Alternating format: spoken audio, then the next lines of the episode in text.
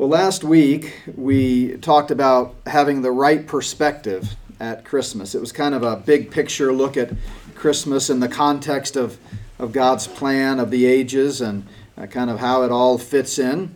And uh, this morning I'd like us to sort of really zero in on one particular facet of God's plan, and that's grace.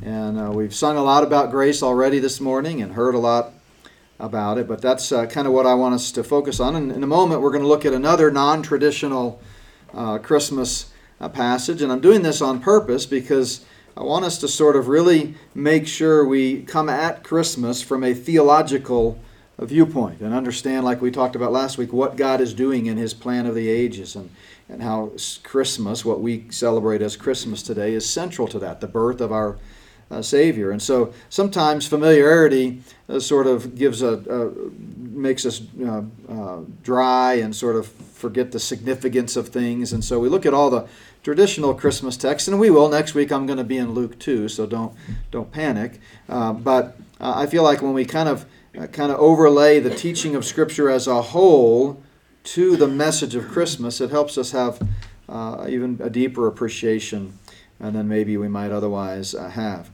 Uh, so I'm calling this one Grace Appeared. You know, for me as a kid, I was blessed to grow up in a Christian uh, home, and uh, my uh, all my family are believers. My two sisters, my mom and dad, and um, in fact, my dad uh, really led me to the Lord as a six-year-old. I had heard the gospel in churches, and of course, heard my mom uh, talk about it. She used to help uh, require us to do uh, Bible memory and teach teach us the Word in, in in the home and in children's church. But ultimately, uh, on a Sunday night, my dad shared uh, more plainly and clearly with me the gospel message, and I trusted Christ as my Savior. But in that blessing of a context growing up in a Christian home, we always had wonderful Christmases. And I know that's not true for everybody. Many people uh, around the world and, and in America don't have fond memories of Christmas, but for me they were. And one of the things my mom did, she loved to decorate, probably like some of, of, of, you ladies love to decorate. And so the house was always decorated to the hilt. And so one of the special things about Christmas for me as a child was when those decorations would come out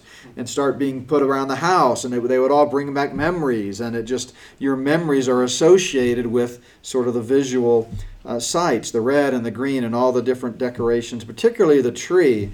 And one of the things that my uh, folks did is uh, throughout the Christmas season, you know, the tree would go up early, usually the Saturday after Thanksgiving, and and then throughout the season, as gifts would come in, maybe they would buy a gift. This was you know before the internet and stuff, but as my mom would get gifts for me and my sisters, or uh, aunts and uncles and re- grandparents would send in gifts in the mail and stuff those would go under the tree. And so, day by day, week by week, leading up to Christmas, the, the tree would have lots of uh, presents uh, under there. And of course, my sister and I would always try to sneak in and shake the presents and try to see, peek if the wrapping wasn't taped, uh, you know, uh, well, I had one aunt that would ship presents, and I mean, she must have used a whole roll of tape on every present because it was like Fort Knox. You couldn't get into that. You needed a chainsaw on Christmas morning to open those presents.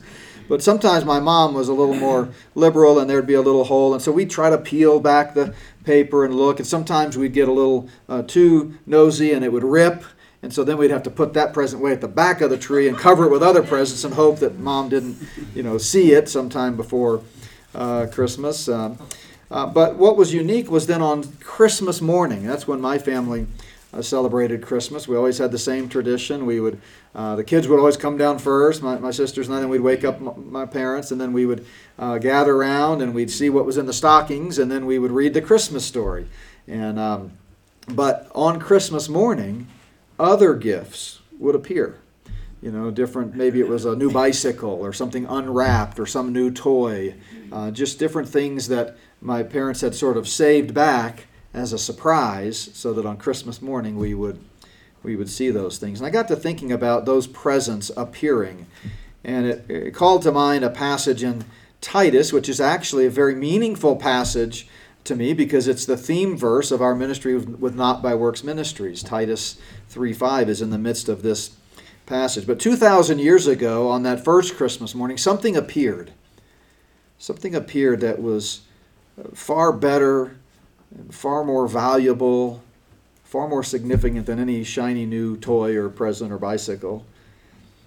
It was the grace of God. Now, as we talked about last week, that's not to say that grace came into existence 2,000 years ago.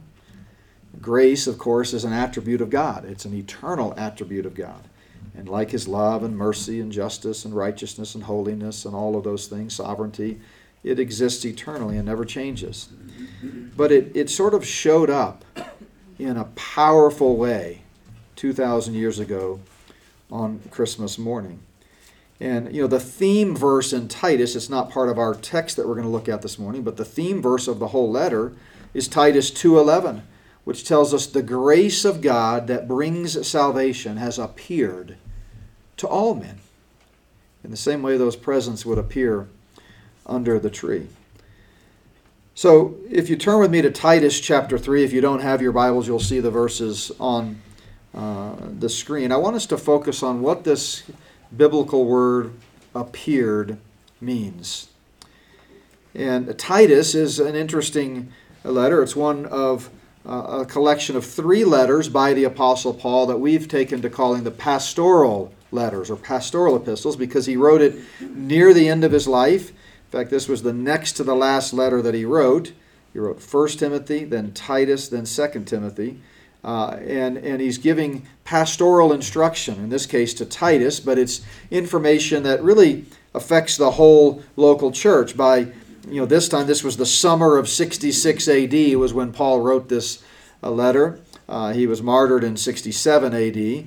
Uh, so the church by this time was some 35 years old, give or take, and uh, they were uh, maturing. Most of the epistles had been written, most of the New Testament had been written and begun to be circulated. So uh, the church, as we know uh, uh, know it now after 2,000 years, was beginning to take form, to, to take shape. And uh, Titus was a Greek Gentile who had come to faith under the influence of Paul and really become one of Paul's proteges. And um, He'd been with Paul since the earliest days of Paul's ministry. And as, as, we kind of piece together the timeline with the book of Acts and information internally from all of Paul's letters, we, we know that sometime around 63 or 64, uh, they, Paul and Titus had left Timothy in Ephesus and traveled together, Paul and Titus, to the Greek island of Crete. And after a brief visit, Paul then left Titus in Crete to help provide leadership for the churches on uh, the island. And so this letter is Paul then writing back uh, to Crete. And uh, he wrote it again in the summer of 66 AD to kind of put this in historical perspective. By the time Paul wrote this letter that we're looking at this morning, Peter had already been martyred in 64 AD.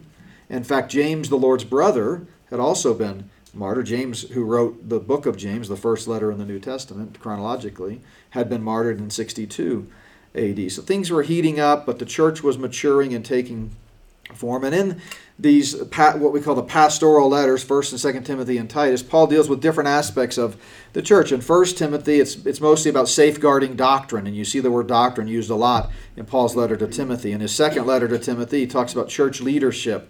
But you get to Titus, and it's it's about organizational structure in the church. But it's more than that because he closes out in chapter 3 with some really strong encouragement and admonition to all believers within the church to live out their faith, to live out godliness and righteousness in a practical sense. Now, we've been talking in our midweek Bible study about how the moment you place your faith in Jesus Christ, who died and rose again for your sins, in that moment you become positionally righteous you're adopted into the family of God. You're in Christ. You're declared righteous and justified before a holy God.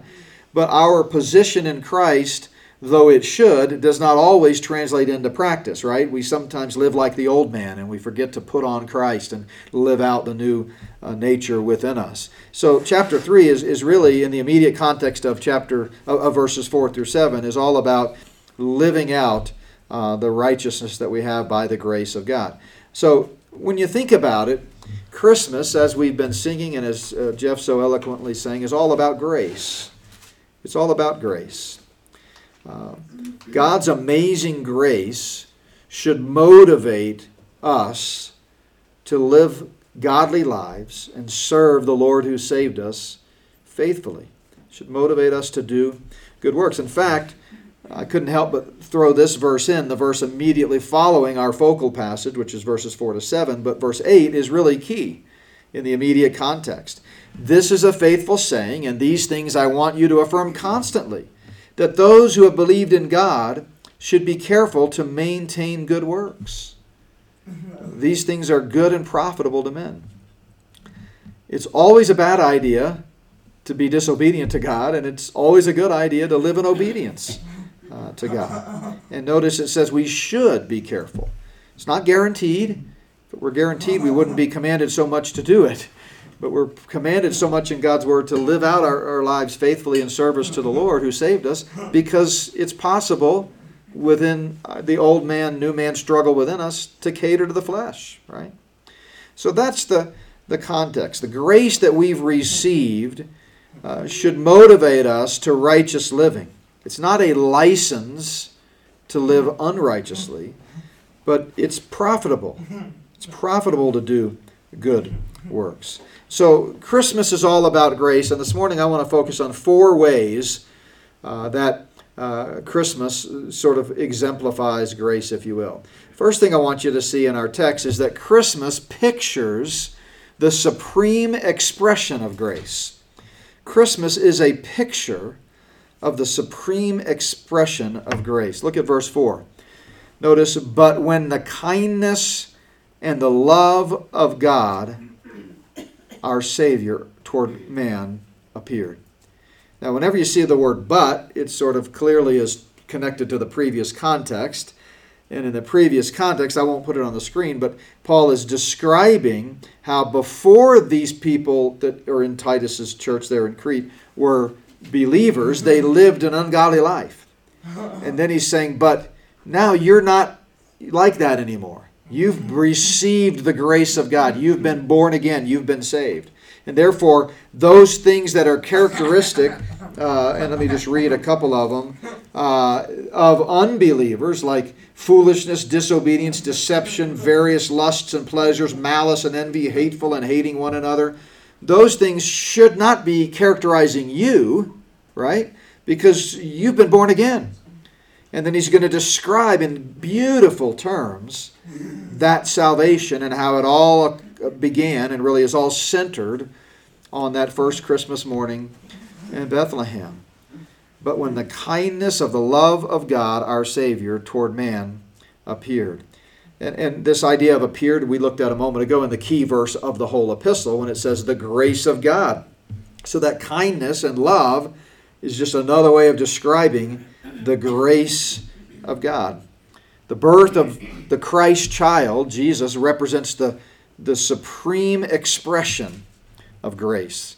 It's, it's grace that's on display in high definition, like we uh, looked at last week. Grace was certainly very active in the Old Testament. It's been active since man sinned, and God provided redemption by faith. Uh, God's grace, you can trace it all the way through the Bible. But it just burst onto the scene in living color when God became flesh and uh, dwelt among us. In Galatians, Paul explains how this high definition expression of grace came in the fullness of the time. Notice he said, But when the fullness of the time had come. You know, I love singing and listening to the, band, the worship team play and, and, and in preparation for the message during the service. I love to sit back there and listen, but I also love to just really focus on the words. And you know, one of the things I love about our worship team is they always make sure the, the songs they sing are biblically accurate. And certainly that was true today. And when we sang Hark the Herald, I couldn't help but see the line, Late in time, behold him come. Now, what is that referring to, late in time? Late in time. Well, it's talking about the fullness of the time. Now, again, from God's perspective, like we've talked about, God is eternal. So God lives in the eternal now. He doesn't live in a linear sense the way we do. But God spoke time, space, and matter into existence, and He created the universe of time that we now live in. And from our perspective, things happen linearly. And in that sense, the coming of Christ was, in fact, the fullness of the time. How do we know that? Well, if you look at God's plan of the ages here, here we are in the church age, and that is the fullness of the time. The only age left to come is that kingdom age, that time when God inaugurates the long awaited promised kingdom that we're talking about in our Bible study hour on Sundays, and Christ comes back, takes the throne, and makes all things new. So, what a blessing it is to be living in this fullness of the time.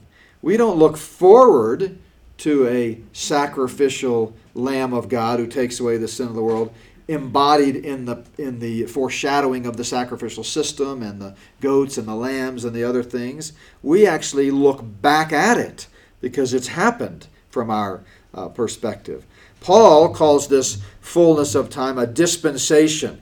He says, in the dispensation of the fullness of times in Ephesians 1. This word dispensation we talked about last week. Um, and, and, and I didn't put the Greek word on the screen last week, but I thought I would this week. It's the word oikonomia. It's where we get our English word economy. And it, it refers to a stewardship, an order, a plan, or a program. And the word oikonomia is used seven times in the New Testament, four times by Paul, and three times by Jesus in Luke 16 when he's talking about the parable of the unjust uh, steward. But Paul talks about this economy, this dispensation, as being a dispensation of the grace of God. In other words, it's a time when the grace of God appeared uh, to us. Not again came into existence, but it just sort of burst onto the scene in unmistakable, in an unmistakable way mean, there's no way you can think about the salvation of man that was made possible through the virgin birth of this little baby born in the most humble of means. There's no way you can connect those dots without seeing grace all over the place, right? I mean, like the, the little video we showed last week, Christ could have come as a victorious warrior, he could have come as a king, he could have come, but he didn't come as any of those things. He came as a baby. Now, he's going to come back as a king, uh, to be sure. Uh, but he appeared. What does this word appeared mean exactly? Again, another song that I, as we were singing, it occurred to me, you know, uh, when we sang, Oh, come all ye faithful, Word of the Father now in flesh appearing. Who's the Word of the Father? John 1, in the beginning was the Word, the Word was with God, the Word was God. He is the Word. And he came and he appeared. He appeared. Paul uses this word appeared twice in Titus. Here and then once again, as I've said, in our theme, the theme verse of the whole epistle. And the word appeared is the Greek word epiphaino. Epiphaino. And it's interesting, it's only used four times in the whole New Testament, two of them right here in Titus, but it means to display light or illuminate, to shine.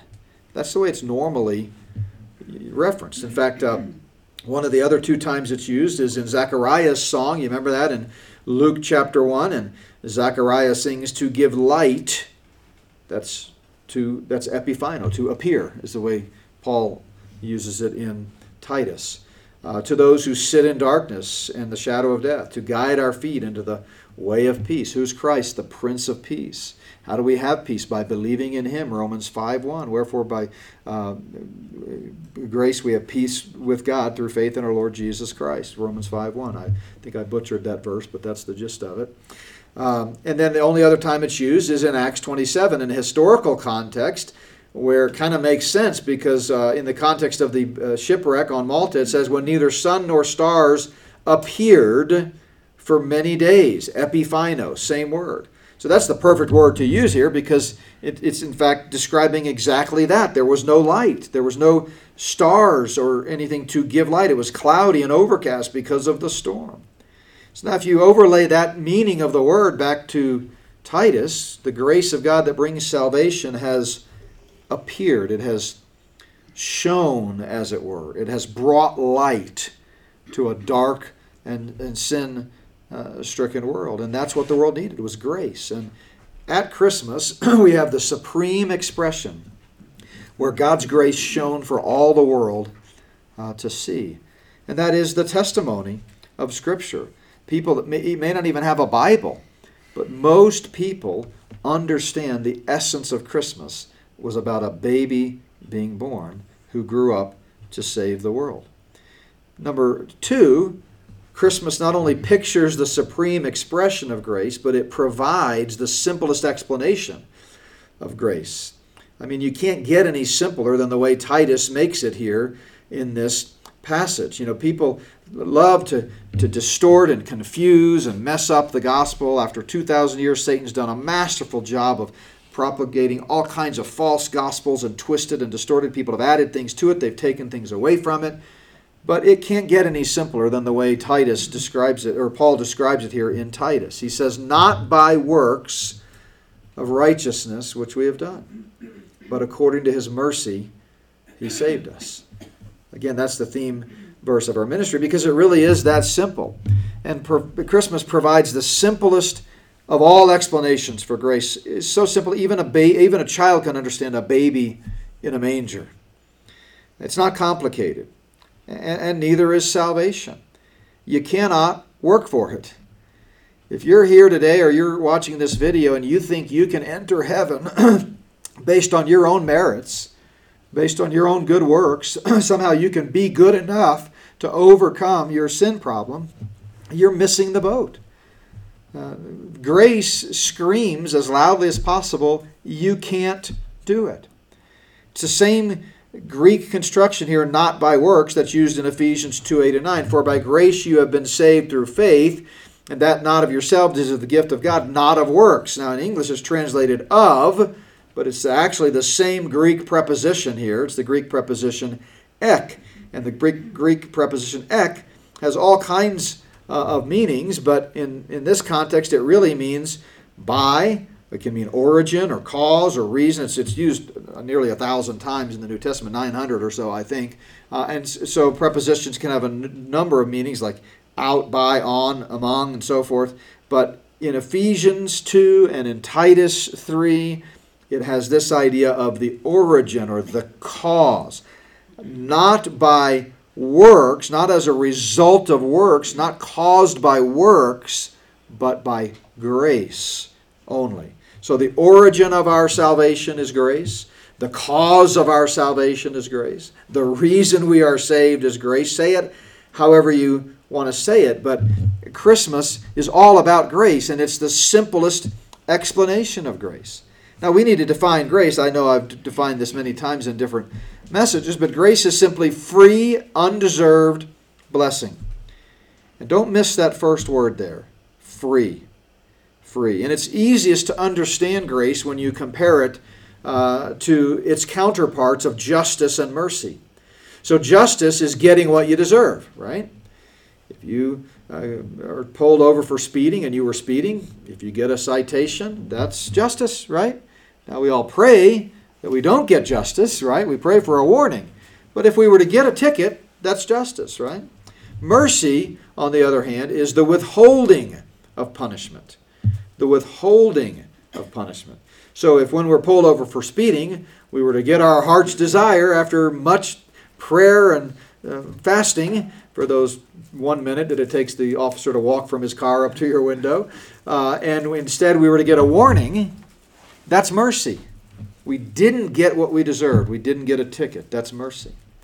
But grace is getting something you don't deserve, a blessing, a gift that is undeserved.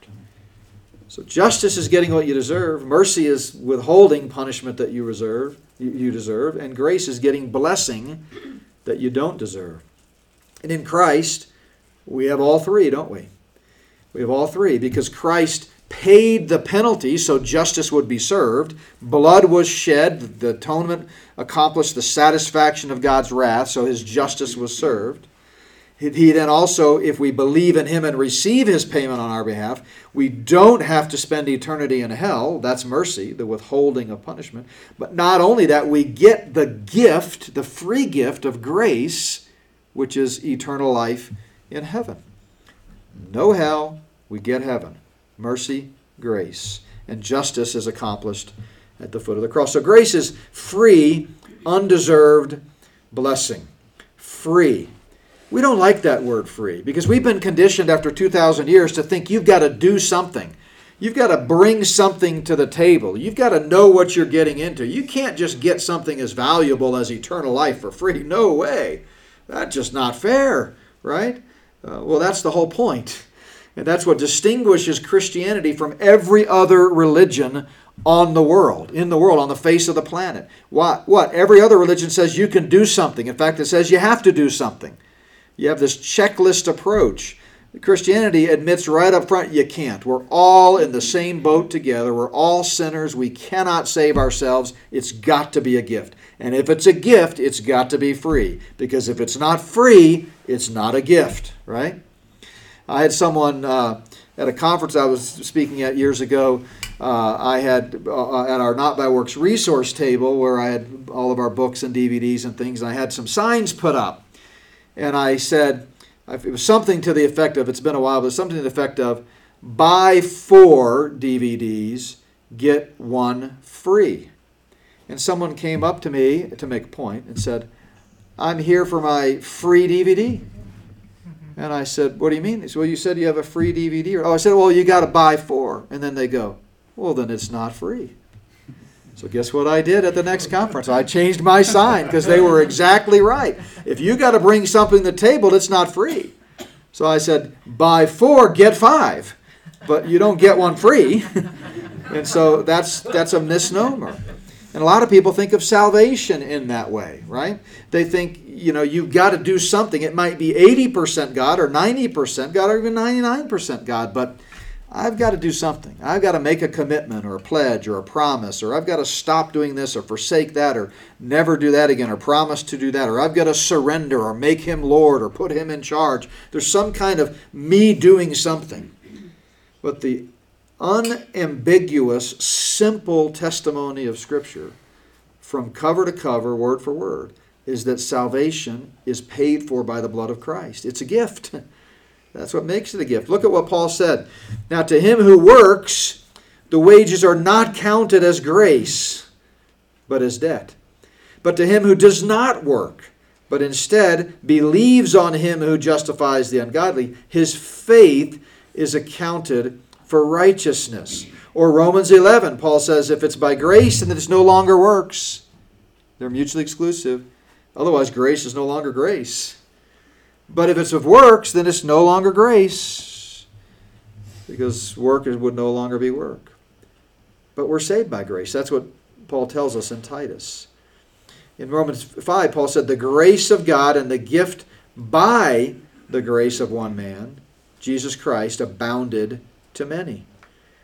Or in Romans 6:23, this is the New American Standard here because the word gift is literally free gift. The wages of sin is death, but the free gift of God is eternal life in Christ Jesus our Lord.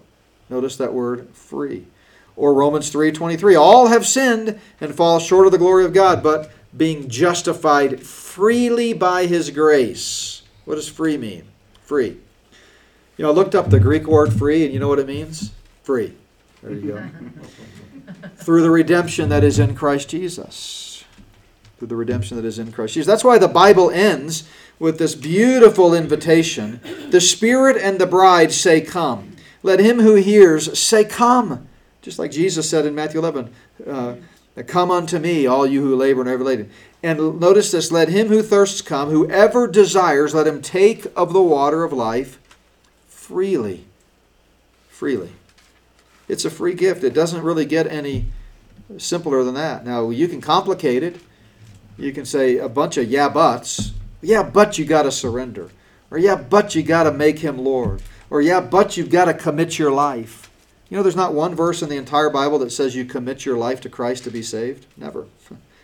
It says 160 times, believe in the Lord Jesus Christ, and you'll be saved. So not only is Christmas, does it picture the supreme expression, and it provides the simplest explanation, but of course it also presents the sole executor of grace, and that's Jesus himself. Paul goes on to say in verse 6 whom he poured out on us abundantly through Jesus Christ our Savior. How is that grace made available to us? Through Christ. Only Jesus is the executor, the trustee, the administrator, the guardian, if you will, of God's grace. Here's the verse that I was stumbling to quote a moment ago. Having been justified by faith, we have peace with God through our Lord Jesus Christ. Paul goes on to say in Romans 5 when we were without strength in due time, Christ died for the ungodly. But God demonstrates his own love toward us in that while we were still sinners, Christ died for us. No Christ, no grace. No Christ, no Christmas. No grace, no Christmas. He goes on, For as by one man's disobedience, that's Adam, many were made sinners, so also by one man's obedience. Notice the capital M there. Many will be made righteous. For he made him who knew no sin to be sin for us, that we might become the righteousness of God in Him. Who's Him? Christ. Christmas presents the sole executor. There's no other executor. No one else can administer this grace. Not the sacraments of Roman Catholicism, not your baptism in your Episcopal Church, not your good works, not your heritage, if you believe in, you know, Calvinistic uh, heritage of because my parents were believers, I'm automatically in. No, only through Christ individually to you. That's why Paul put it this way in his first of three pastoral epistles. This is a faithful saying and worthy of all acceptance that Christ Jesus came into the world to save sinners. He didn't come into the world to help sinners save themselves or get them most of the way there. He came in uh, to save us. And that's why I love Jeff's song because it reminds us that Bethlehem is, is not just about Christmas, it's about the cross. There is one God and one mediator between God and men, the man, Christ Jesus. In the early days of the church, Peter put it this way there is salvation in no other, for there is no other name under heaven given by men by which we must be saved. Even Jesus himself, again, said it pretty clearly I am the way, that the truth, and the life. No one comes to the Father except through me. So he's Christmas presents the sole executor of grace. Again, why did he have to come and be born of a virgin? So that he could grow up and save the world from sin.